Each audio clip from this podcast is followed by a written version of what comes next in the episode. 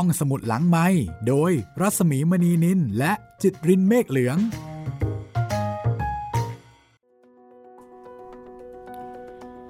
สวัสดีค่ะ มาแล้ว มาพบกับพูดต่างพบ สวัสดีคุณผู้ฟังและสวัสดีคุณจิตริน สวัสดีคุณผู้ฟังแล้วก็สวัสดีพี่หมีนะครับ วันนี้จะเป็นตอนแรกนะคะ ของนวนิยายเรื่องใหม่หรือว่าซีรีส์ใหม่ ที่หลายคนรอคอยแบบติดพัน ครับผม ซีรีส์ใหม่แต่ก็ไม่ได้ใหม่ขนาดว่าขึ้นเรื่องใหม่ไปเลยซะทีเดียวนะพี่ ก็ยังมีความเกี่ยวข้องกับข้ามภพข้ามชาติเล็กน้อย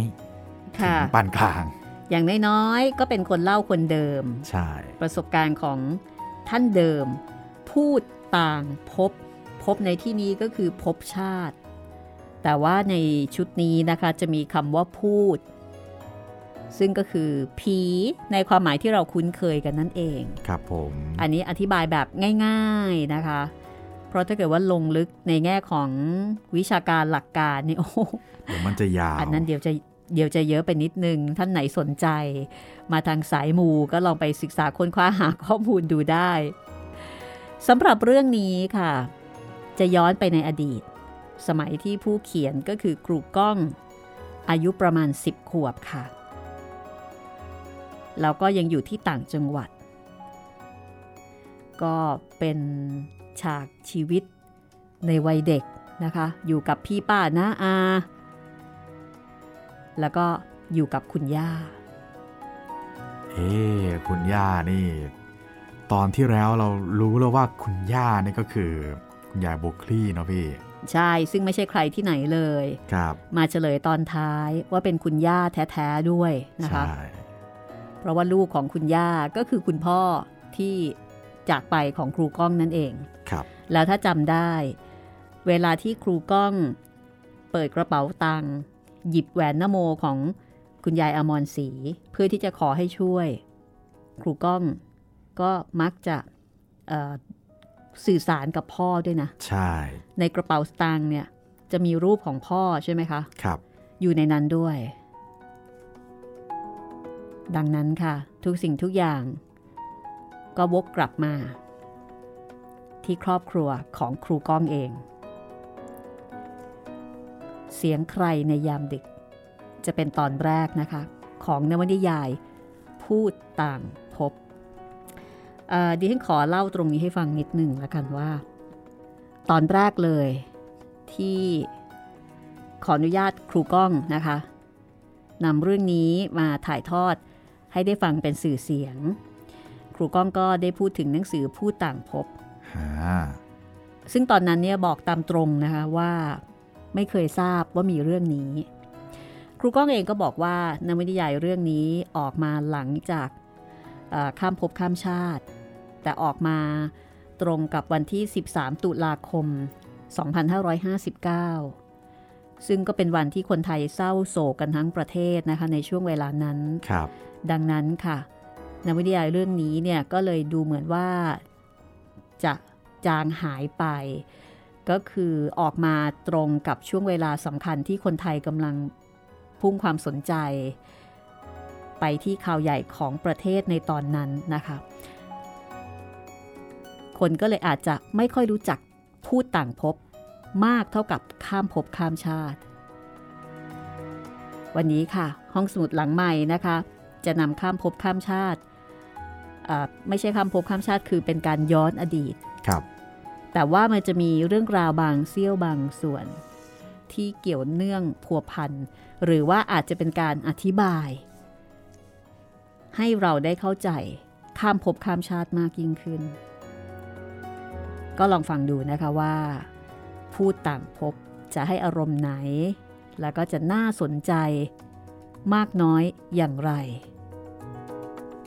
แต่เรื่องนี้เบาๆนะเบาๆ ไม่ไม่แรงใช่ไหมพี่ โดยเฉพาะตอนขึ้นต้นเนี่ยก็ก็เบาๆ คือเป็นประสบการณ์ คล้ายๆกับ ที่เด็กต่างจังหวัดมักจะเจอเจอกันนะโดยเฉพาะเด็กต่างจังหวัดที่อยู่กับปู่ย่าตายายเนาะตกกลางคืนฟังเรื่องผีอะไรทำนองนั้นครับ แล้วก็กลัวผีไม่อยากนอนคนเดียว ไม่อยากไปที่มืด อะไรประมาณนั้น แต่ว่าเด็กที่กลัวๆแบบนี้ไม่ค่อยเจอหรอกมโนเองทั้งนั้น ครับผม แต่สำหรับเด็กชายก้อง เมื่อตอนอายุสิบขวบ จะมโนหรือว่าจะยังไงนะคะ ให้คุณพิสูจน์ด้วยตัวเองเลยค่ะ ครับ กับวันนี้นะคะ ตอนแรก กับบทที่ชื่อว่า เสียงใครในยามดึก แค่ชื่อก็ระทึกแล้ว ครับผม ไปกันเลยค่ะ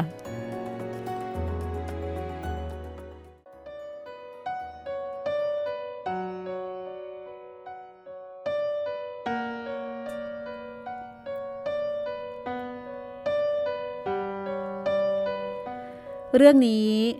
เปิดฉากในค่ำคืนหนึ่ง ในช่วงที่โรงเรียนปิดเทอม เมื่อราว 40 ปีมาแล้ว ในขณะนั้น ครูก้องซึ่งเป็นผู้เล่าเรื่อง มีอายุราวๆ10ขวบ ซึ่งเขาและลูกพี่ลูกน้องหลายคน ได้ไปรวมตัวกันที่บ้านย่า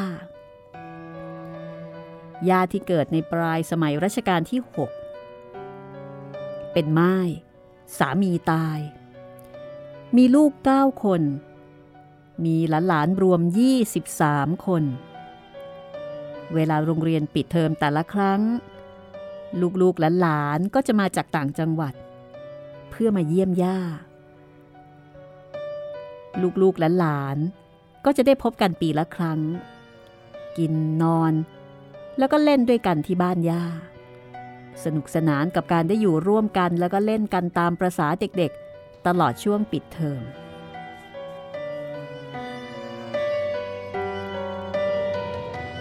พอใกล้เปิดเทอม ทุกคนก็จะแยกย้ายกันกลับบ้านของตัวเอง คงเหลือแต่ครูก้อง กับน้องสาวที่ชื่อตุ๊ก ซึ่งเป็นลูกของอาติ้วอาติ้วเป็นน้องชายคนที่สามของพ่อ ที่ยังคงนอนค้างบ้านย่าด้วยกัน ในขณะที่พี่ชายกับพี่สาวของครูก้อง กลับไปนอนที่บ้านกับพ่อแม่แล้ว คืนหนึ่ง ได้เวลาเข้านอน ผมกับน้องสาวช่วยกันกางมุ้งจนเสร็จย่าให้เราไหว้พระ และสวดมนต์ก่อนนอนทุกคืน ตุกเอนตัวลงบนเสื่อได้ก็หลับทันที ส่วนผมยังไม่หลับ ได้แต่นอนดูหลังคามุ้งที่ไหวไปมาในความสลัวเงียบๆ ได้ยินเสียงย่านั่งคุยกับอาต้อย กันเพียงสองคนที่หน้าจอโทรทัศน์ตรงห้องข้างๆ ส่วนอตุก็เข้าห้องนอนแล้ว แต่อาต้อยพูดคุยอะไรกับย่า ผมก็ไม่ได้ตั้งใจฟัง จนมาถึงเรื่องที่ทำให้ผมหูพึง เพราะได้ยินอาพูดว่า แม่จ๋าหนูกลัวยายนวลจังอะ ไม่นึกเลยว่าแกจะมาผูกคอตาย วันนี้ตอนไปรดน้ำศพแกนะ หนูนี่กลัวจับใจเชียว ถ้าแม่ไม่ไปด้วย หนูนี่ไม่กล้าโผล่ไปเด็ดขาดเลย แม่ช่วยบอกคาถากันผีให้หนูหน่อยเฮอะหนูกลัวแกอะพออาต้อยพูดถึงเรื่องนี้ ตาผมก็เบิกโพรงด้วยความสนใจยายนวลที่ว่า คือแม่ค้าขายข้าวแกงในตลาดสดที่มีความสนิทสนมกับอาต้อยแล้วก็ย่าเป็นที่สุด เพราะว่าอาต้อยขายขนมจีนติดกับยายนวลพูดคุยถูกคอกันมานานอาต้อยจึงเป็นคู่ซีกับยายนวลเลยทีเดียวยายนวลเป็นคนอารมณ์ดี ใจดี หัวเราะง่าย เป็นคนขี้เล่น แต่แกเป็นคนขี้น้อยใจ โดยเฉพาะกับลูกๆยายนวลมักจะคิดว่าลูกๆไม่ค่อยรักแก ครูก้องชอบยายนวลมาก เพราะว่าแกเป็นคนคุยสนุกยายนวลรักครูก้องเหมือนกับหลานคนหนึ่ง แล้วก็ชอบฝากขนมจากตลาดมาให้บ่อยๆ ตอนที่ผมรู้ว่าแกตาย ผมตกใจและเสียใจมาก แกผูกคอตายเมื่อวานนี้ เพราะน้อยใจอะไรลูกชายก็ไม่ทราบ ผูกคอตาย ใต้ต้นฝรั่งที่หลังบ้านแกเอง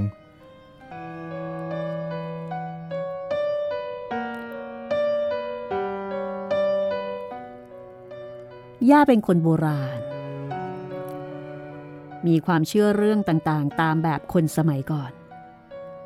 เช่น เชื่อเรื่องจิตวิญญาณ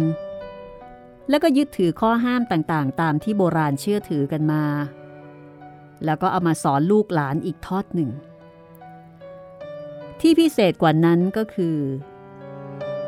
ย่ามีคาถาอาคม ระดมสัพพะกำลัง เก็บซ่อนอยู่ในครังสมองอย่างสมภาคภูมิทีเดียว ใครมีอะไรมาหาย่าย่าว่าคาถาแป๊บเดียว แล้วเป่าพรวดพรวด ส่วนจะหายไม่หายดีไม่ดี ก็อยู่ที่ความเชื่อของแต่ละคน แต่ครูก้องกับหลานๆคนอื่นๆของย่า หายป่วยเพราะย่า มาก็เยอะ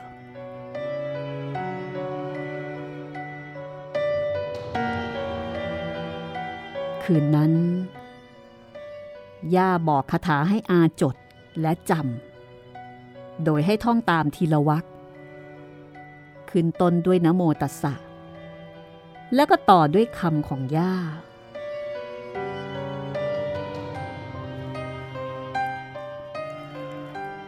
นอนฟังคาถาบทที่ย่าบอกให้อาฟัง แล้วก็ท่องเบาๆตามย่ากับอาทีละวักทีละวักจนจำได้ขึ้นใจ ผมได้คาถาบทนั้นมาแบบครูพักลักจำซึ่งมาทราบภายหลังว่า มันจะมีความขลังและศักดิ์สิทธิ์มากกว่าการบอกกันตรงๆเสียอีก ผมกระยิมยิ้มย่องว่าเอาละ ต่อไปนี้ ผีกับผม อย่าได้มาหลอกกันเชียวนะพอจะว่าคาถาไล่ผีให้โกยอ้าวไปลงหม้อเชียว แหม เหมือนว่าวเริ่มเหลิงลม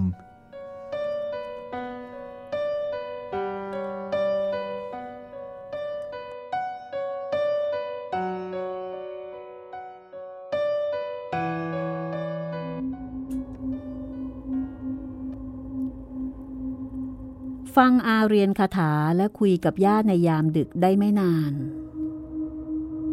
เขาก็เผลอหลับไป ตอนไหนก็ไม่รู้ เมื่อตื่นอีกครั้ง ก็ดึกแล้ว ไฟในบ้านย่าปิดมืดสนิทหมดทั้งหลังอาต้อยคงแยกไปนอนกับอาตุในห้องหนึ่งแล้ว ส่วนย่าเข้านอนมุ้งเดียวกับเขา ในขณะที่ทุกคนหลับหมดแล้ว เขาได้ยินเสียงหมาแถวๆนั้นทำเสียงงุดงุดงิดงิดแล้วก็วิ่งกรูกันไปเห่าอยู่นอกบ้านตรงถนนเสียงดังลั่น แล้วจู่ๆก็หอนเสียงยาวรับกันเป็นทอดๆ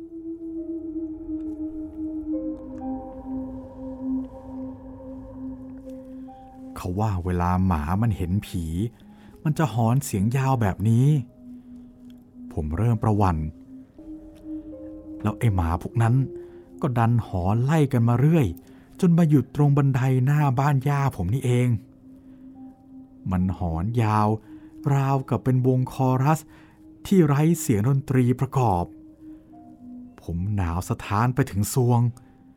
รีบเอามือแตะๆคลำๆดูทางด้านขวาว่า ย่านอนอยู่หรือเปล่า แต่ปรากฏว่า ไม่มีใครเลย เขาเจอแต่เสือเรียบๆ และชายมุ้งนิ่มๆ กับความว่างเปล่า เขารีบหดมือ แล้วเปลี่ยนทิศทางโดยใช้มือซ้ายกวาดไปทางซ้ายบ้าง คราวนี้ โดนแขนนิ่มๆอบอวบย่นย่นของย่า ย่านอนชิดติดกับเขา ทางด้านซ้ายนี่เอง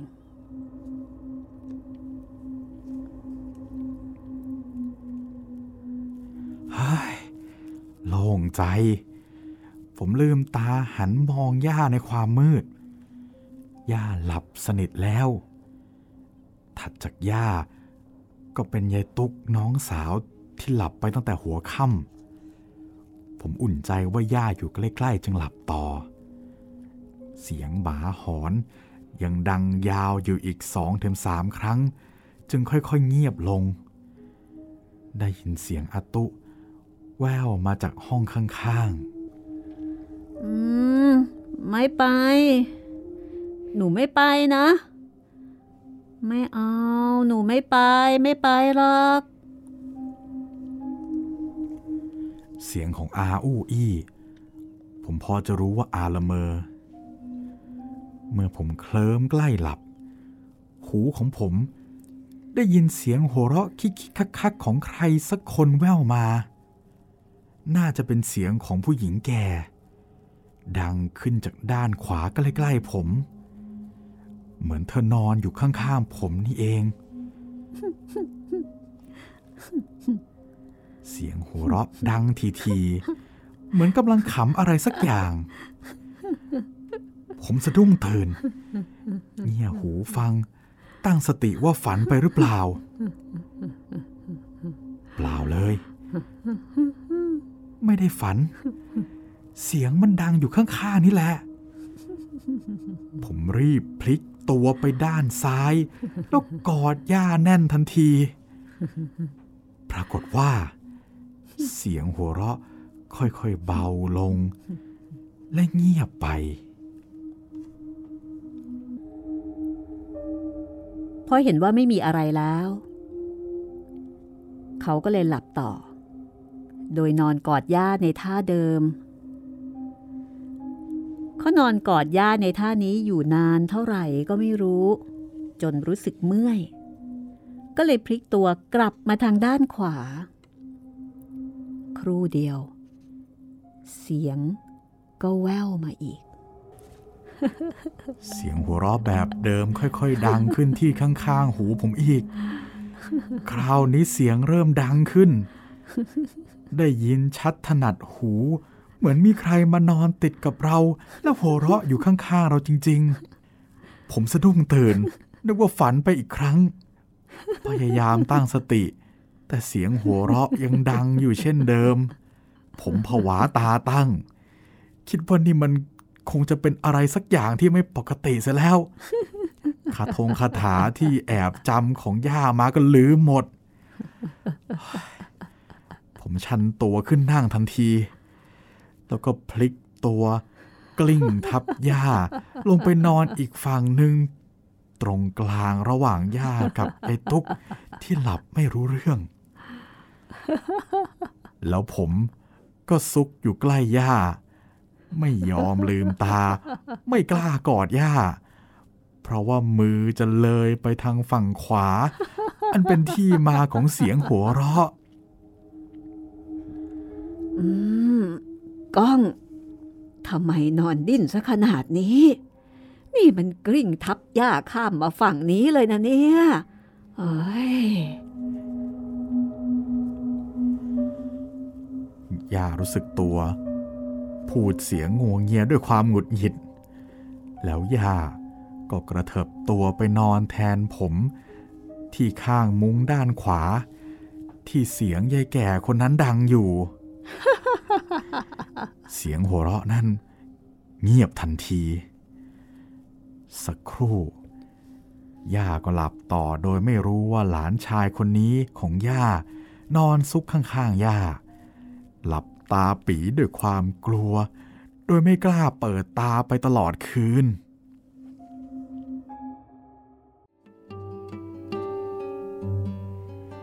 ยำรุง อาตุมาปลุก เขากับน้องสาวให้ตื่นตั้งแต่หกโมงเช้า เพื่อไปเก็บดอกกระโดนที่ลานวัดใกล้บ้านย่า เพื่อเอามาเป็นผักแหนมขนมจีนที่อาต้อยขายตอนเช้าเช้าๆย่าไปตลาดยังไม่กลับววัดใกล้บ้านย่าเป็นวัดเก่าแก่มาแต่อดีต อยู่ใกล้กัน เพียงวิ่งข้ามถนนไปไม่กี่ก้าว ก็ถึงหน้าวัด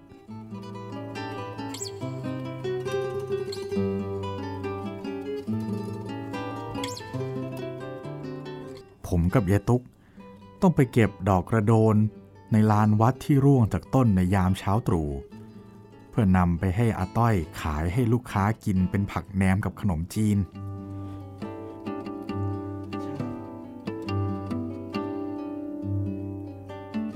เช้านี้ดอกกระโดนร่วงลงสู่พื้นดิน เรียงรายกระจัดกระจายเป็นสีชมพู สวยงามไปทั่วบริเวณวัด เก็บดอกกระโดน พอเต็มตะกร้าใบเล็กๆแล้ว ก็นำกลับไปล้างน้ำให้สะอาดสักสองน้ำแล้วก็เอาไปให้อาขายตอนเที่ยง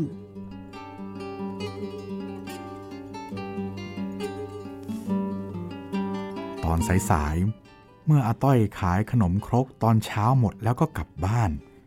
เตรียมออกไปขายขนมจีนต่อตอนเที่ยงย่านั่งดูทีวีอยู่กับผม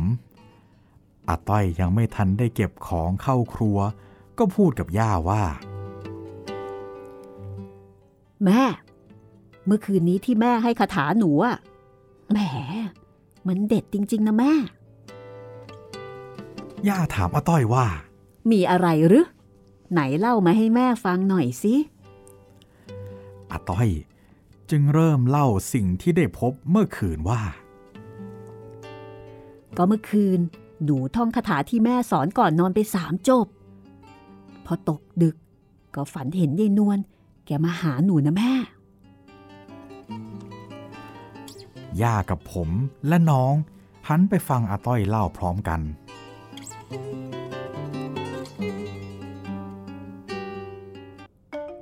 ในฝันนะแม่ แกมายืนที่หน้าบ้านเรา ใส่ชุดในวันรดน้ำศพมาเลย หมางี้หอนกันขมเชีย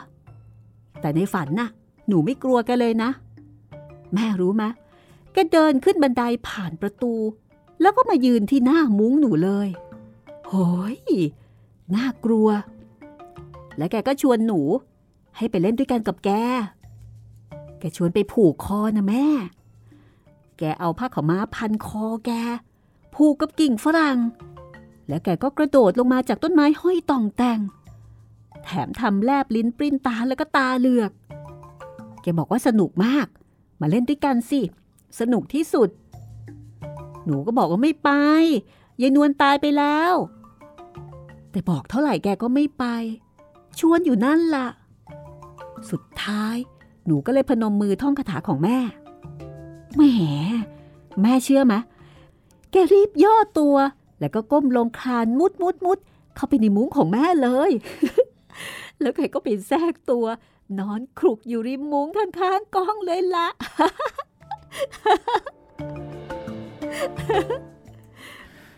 เล่าถึงตอนนี้ อาก็หัวเราะออกมาย่ากับหลานๆนั่งจ้องตาไม่กระพริบ ส่วนผมที่นั่งฟังอยู่ข้างย่าตาเหลือกแกนอนหัวเราะอยู่ในมุ้งเสียงดังเลยเหรอแม่ ปากก็บอกว่า สนุกนะ ไปเล่นด้วยกันไหม แล้วแกก็หัวเราะเฮ้อเฮ้อเฮ้อเฮ้อหนูนี่นะกลัวขนหัวลุกเลย ย่าบอกอาต้อยว่า นี่ดีนะ ที่ในฝัน ยังรู้ว่าแกตายไปแล้ว ถึงไม่ตามแกไป ไม่งั้นละก็ คงหลงไปเล่นกับแกสักตาสองตาเสียแล้วละมั้งไอ้ที่ย่ากับอาต้อยพูดกันหัวเราะกันนั่น คงไม่ได้สังเกตเลยว่า หลานชายคนนี้ที่นั่งอยู่ข้างๆย่า ได้ชักตาตั้งเจียนตายให้ได้เสร็จแล้ว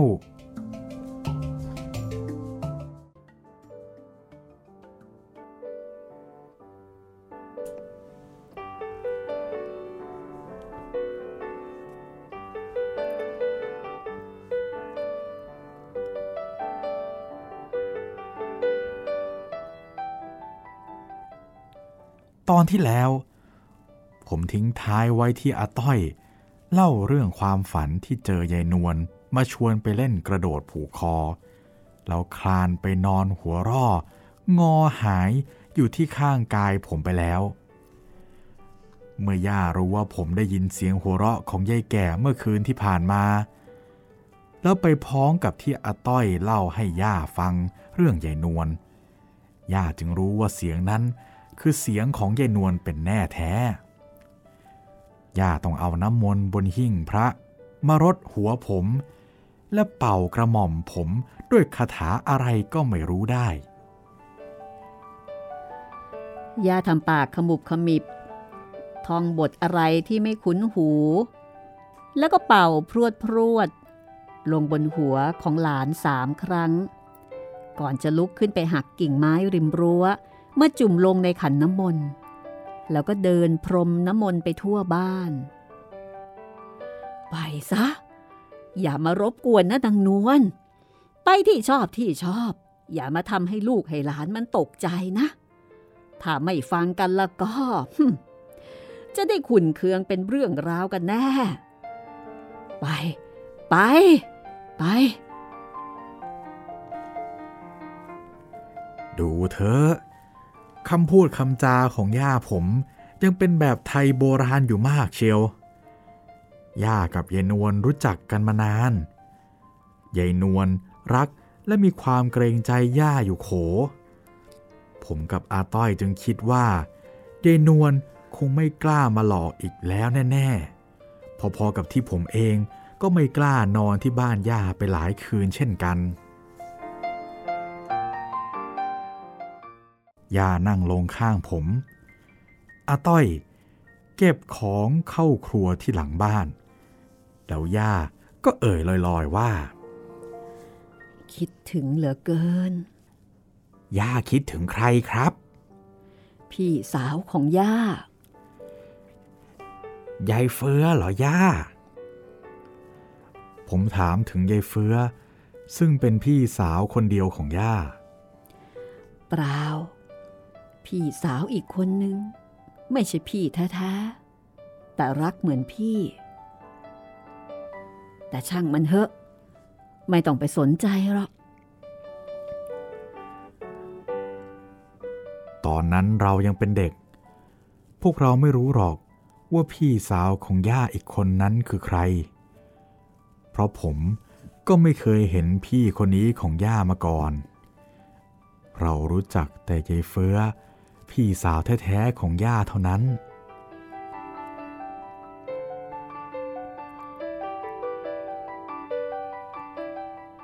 ย่าบอกกับเขาว่า ความรักและความผูกพันระหว่างคนที่ตายไปแล้ว กับคนที่ยังมีชีวิตอยู่ บางครั้งก็เหมือนถูกตัดขาดจากกัน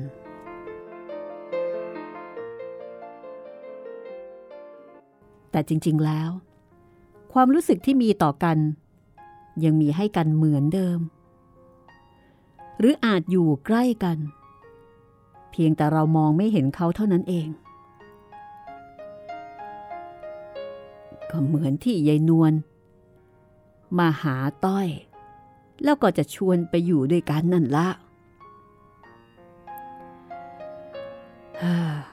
เรื่องแบบนี้ มันก็คล้ายๆกับเรื่องของย่า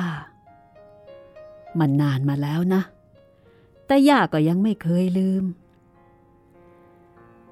เอาเป็นว่าย่าจะเล่าเรื่องเรื่องหนึ่งให้หลานฟังก็แล้วกันนะ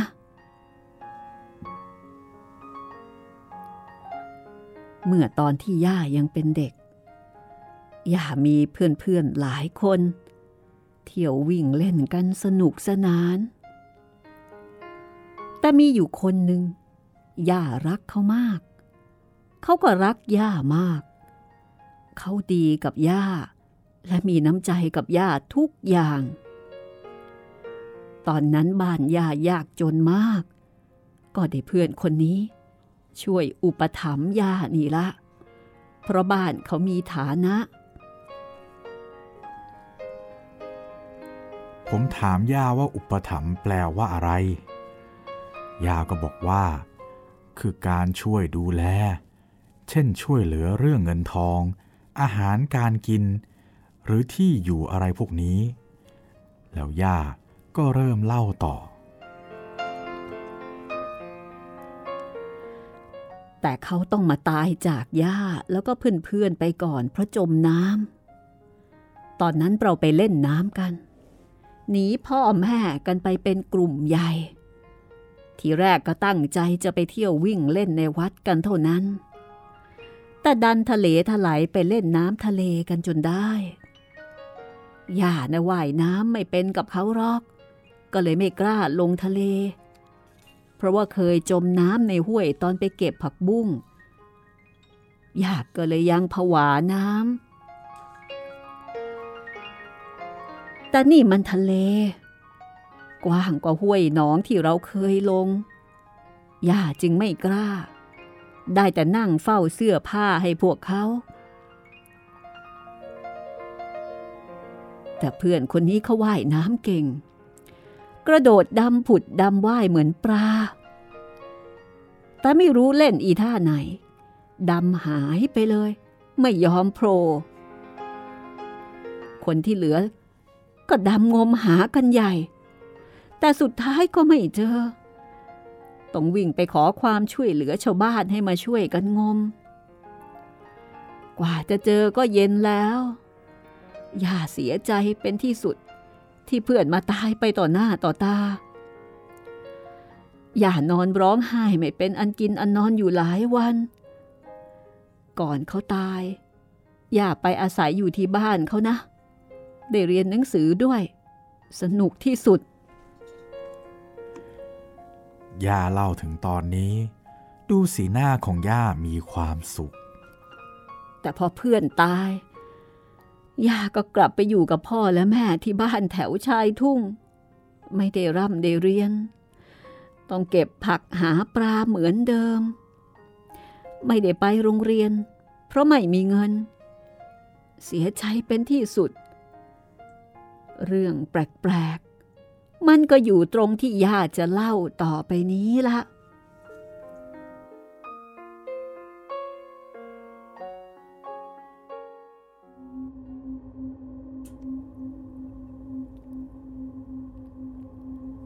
ย่าจำได้ว่า เย็นวันหนึ่งย่าไปเก็บผักบุ้งเพื่อไปขายที่ตลาด เก็บจนเพลิน เพราะเป็นช่วงฝนตก ผักบุ้ง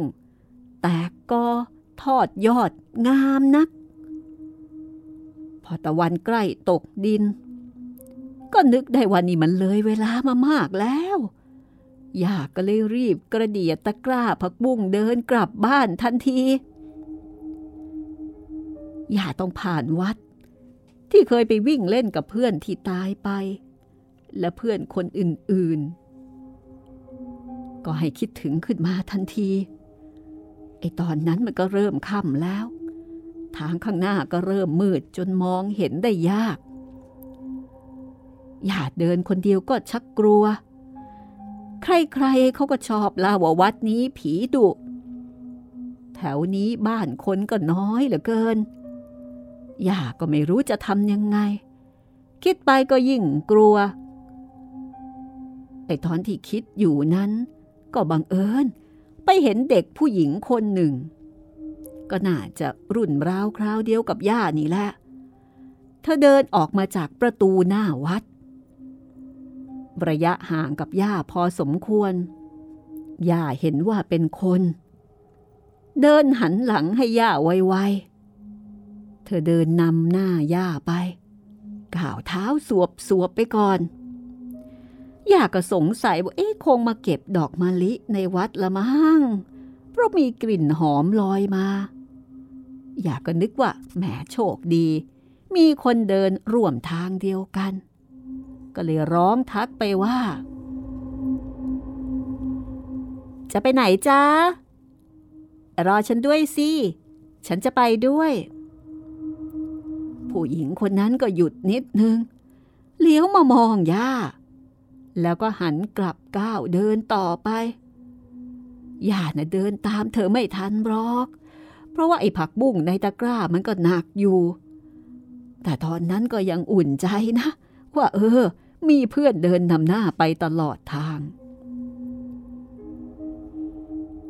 พอเดินเลยวัดมาถึงทางแยก ระหว่างทางไปตลาดกับไปริมทุ่งที่บ้านย่า ผู้หญิงคนนั้นก็เลี้ยวซ้ายไปริมทุ่ง แล้วก็เดินนำหน้าย่าไป จนจวนจะถึงบ้านย่า ย่าก็นึกแปลกใจว่าเอ๊ะแถวริมทุ่งนี้มันไม่มีบ้านใครอีกแล้ว นอกจากบ้านย่า ก็ได้ร้องถามไปว่า นี่ บ้านเธออยู่ไหนอะทำไมเดินมาทางนี้ แถวนี้มีบ้านชั้นหลังเดียวนะ เธอเดินเลยบ้านย่าไปริมชายทุ่งหน่อยนึงย่าก็เดินวกเข้าบ้าน เรียกพ่อกับแม่ให้มาเปิดประตู ก่อนแม่มาเปิดประตู ย่าหันกลับไปมองเธออีกครั้ง คราวนี้เธอไม่ได้เดินไปไหน แต่ยืนนิ่ง ๆ อยู่ตรงริมรั้วนั่นแหละ แล้วก็หันมาทางย่าย่าก็พยายามจ้องมองว่าเธอเป็นใคร เด็กๆ แถวหน้าวัดหรือเปล่าก็ไม่รู้ คุ้นเหลือเกินแต่เพ่งมองยังไงก็ไม่ชัด เพราะมันมืด ขอบใจมากนะ ที่เดินมาเป็นเพื่อนย่าก็ตะโกนบอกเธอ เมื่อแม่ของย่าเปิดประตูเจอหน้าย่า แม่ก็ตกอกตกใจเหมือนเจอเสือ รีบดึงย่าเข้าบ้าน แล้วก็ปิดประตูลงไม้ขัดประตูทันที ยกมือขึ้นไหวพระบนหิ้ง แล้วก็รีบพาย่าไปพบพ่อ หาสร้อยพระมาสวมให้ แล้วก็พูดซุบซิบซุบซิบกับพ่ออยู่สองคน รีบหาข้าวหาปลาให้ย่ากิน แล้วก็อาบน้ำพาย่าเข้านอนไอตอนที่นั่งกินข้าวด้วยกันกับพ่อแม่และพี่เฟื้อย่าก็เล่าให้พ่อกับแม่ฟัง ว่ามีใครก็ไม่รู้เป็นเด็กผู้หญิง เดินมาเป็นเพื่อนย่า จากหน้าวัดจนถึงหน้าบ้านนี้เลย แม่ไม่พูดอะไร บอกให้ย่า รีบรีบกินข้าว แล้วก็สั่งว่าวันหลังเนี่ยอย่ากลับบ้านผิดเวลาอีก เมื่อได้เวลานอนย่านอนมุ้งเดียวกับพี่เฟื้อ พี่สาวของย่า ส่วนแม่นอนกับพ่อมุ้งถัดไป ย่านอนไม่หลับ เพราะนึกเป็นห่วงเด็กผู้หญิงที่เดินมาส่งย่าที่หน้าบ้าน เธอเป็นใคร ไม่รู้เธอจะกลับบ้านหรือยัง บ้านอยู่ไหน ใจก็คิดไปเรื่อยเปื่อย มองแสงตะเกียงข้างนอกส่องกระทบบุ้งจนเกิดเป็นเงาดำเคลื่อนไหวไปมามองดูเหมือนขาใครห้อยต่องแต่งหน้ากลัวทีเดียว แม่กับพ่อ คงคิดว่าย่าหลับแล้ว ก็พูดกันสองคน พี่พี่ตอนที่ครี่มันกลับมา แล้วฉันไปเปิดประตูรับมันตอนหัวค่ำฉันตกใจมาก เพราะฉันเห็นแม่หนูลี่ ลูกเท่าแก่เส้งนะ่ะยืนอยู่ข้างหลังครี่มัน ยืนเลยไปไม่ไกลนัก แม่ของย่าพูดเสียงเบา แต่ย่าได้ยินชัด แม่ก็ยังพูดต่อไปอีกว่า โถ หนูลี่เอ้ย นี่ยังไม่ยอมไปไหนหรือเนี่ย แสดงว่ายังเป็นห่วงครี่อยู่นัก แม่หนูเอ้ย ย่าแต่ยินก็ถึงกับหูผึ่ง ตัวงี้ชาไปทั้งตัว ผู้หญิงคนนั้น คือเพื่อนที่ย่ารัก ที่ตายไปแล้วนั่นเอง นี่เขาเดินมาส่งย่าถึงหน้าบ้านหรือนี่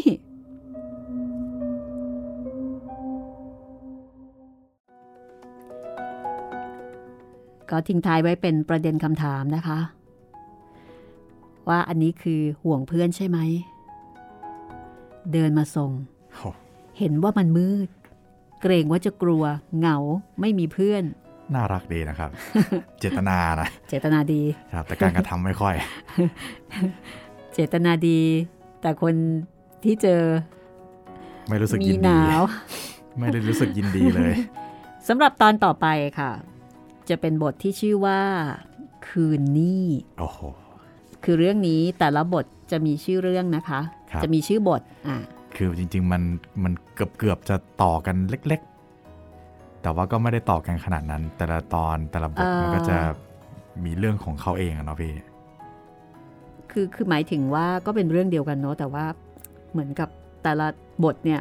จะมีธีมมีประเด็นสำคัญอยู่ เหมือนเล่าเป็นเรื่องๆเป็นตอนๆนะ แล้วก็เรื่องนี้เนี่ย เหมือนเป็นจิ๊กซอว์เนาะที่ใช่มาต่อมาเติม ให้กับข้ามภพข้ามชาติให้เราเห็นเรื่องข้ามภพข้ามชาติได้ชัดเจนแล้วก็สมบูรณ์หลายมิติมากขึ้น ซึ่งหนูลี่เนี่ยก็น่าจะหมายถึงเอ็มออนนะเพราะว่าเป็นลูกเถ้าแก่เส้งในเรื่องชื่อเอ็มออนแต่ลี่นี่อันนี้เข้าใจเอาเองหรือเปล่านะ อาจจะหมายถึงชื่อชื่อภาษาจีนไหมอืมอาน่าจะลี่อะไรอย่างนี้ปะน่าจะใช่นะครับนะเพราะว่าชื่อที่พูดถึงเมื่อตอนข้ามภพข้ามชาตินั้นก็คือเอ็มออนครับพี่เอ็มออนก็เอาเป็นว่าตอนต่อไปนะคะ มาติดตามฟังกันต่อค่ะ อารมณ์เหมือนกับได้ฟังนิทานก่อนนอนจากคุณย่านะคะ ครับผมเพียงแต่ว่าเป็นนิทานที่ฟังแล้วก็ชวนขนหัวลุกอยู่เหมือนกัน คิดถึงตอนสมัยเราอ่านเจือคุยเหมเลยครับ ใช่ใช่ทรงๆนี้เลย ประมาณนั้นเลย แต่ว่าอันนี้เนี่ยก็เล่าโดยย่า แล้วก็เป็นเรื่องที่ย่าเขาเจอเจอมาโดยตรงครับ แล้วผีก็ไม่ได้โหดอะไรนะคะ ก็อย่างที่บเพอกราะครับเพื่อนๆกันน่ะคนคุ้นใช่เคย น่ารักดีค่ะ คุณผู้ฟังสามารถติดต่อกับรายการห้องสมุดหลังใหม่ได้3ช่องทางนะคะ จะเสนอแนะเรื่องใหม่หรือว่าจะแนะนำติชม หรือว่าฟังแล้วอินฟิน อยากจะแชร์ อยากจะแลกเปลี่ยน หรือมีอะไรสงสัย ก็ติดต่อมาได้เลย 3 ช่องทางนี้นะคะ ครับผมติดต่อมาได้ทั้งทางแฟนเพจ Facebook ไทย PBS Podcast นะครับ ทางแฟนเพจของพี่หมีรัศมีมณีนินแล้วก็ทาง YouTube ก็คอมเมนต์ไว้ใต้คลิปได้เลยนะครับ วันนี้ก็หมดเวลาแล้วค่ะ กลับมาพบกันใหม่ ตอนต่อไปนะคะ ครับผม คืนนี้ ในหนังสือที่ชื่อว่า พูดต่างพบ แล้วพบกันใหม่ค่ะ สวัสดีค่ะ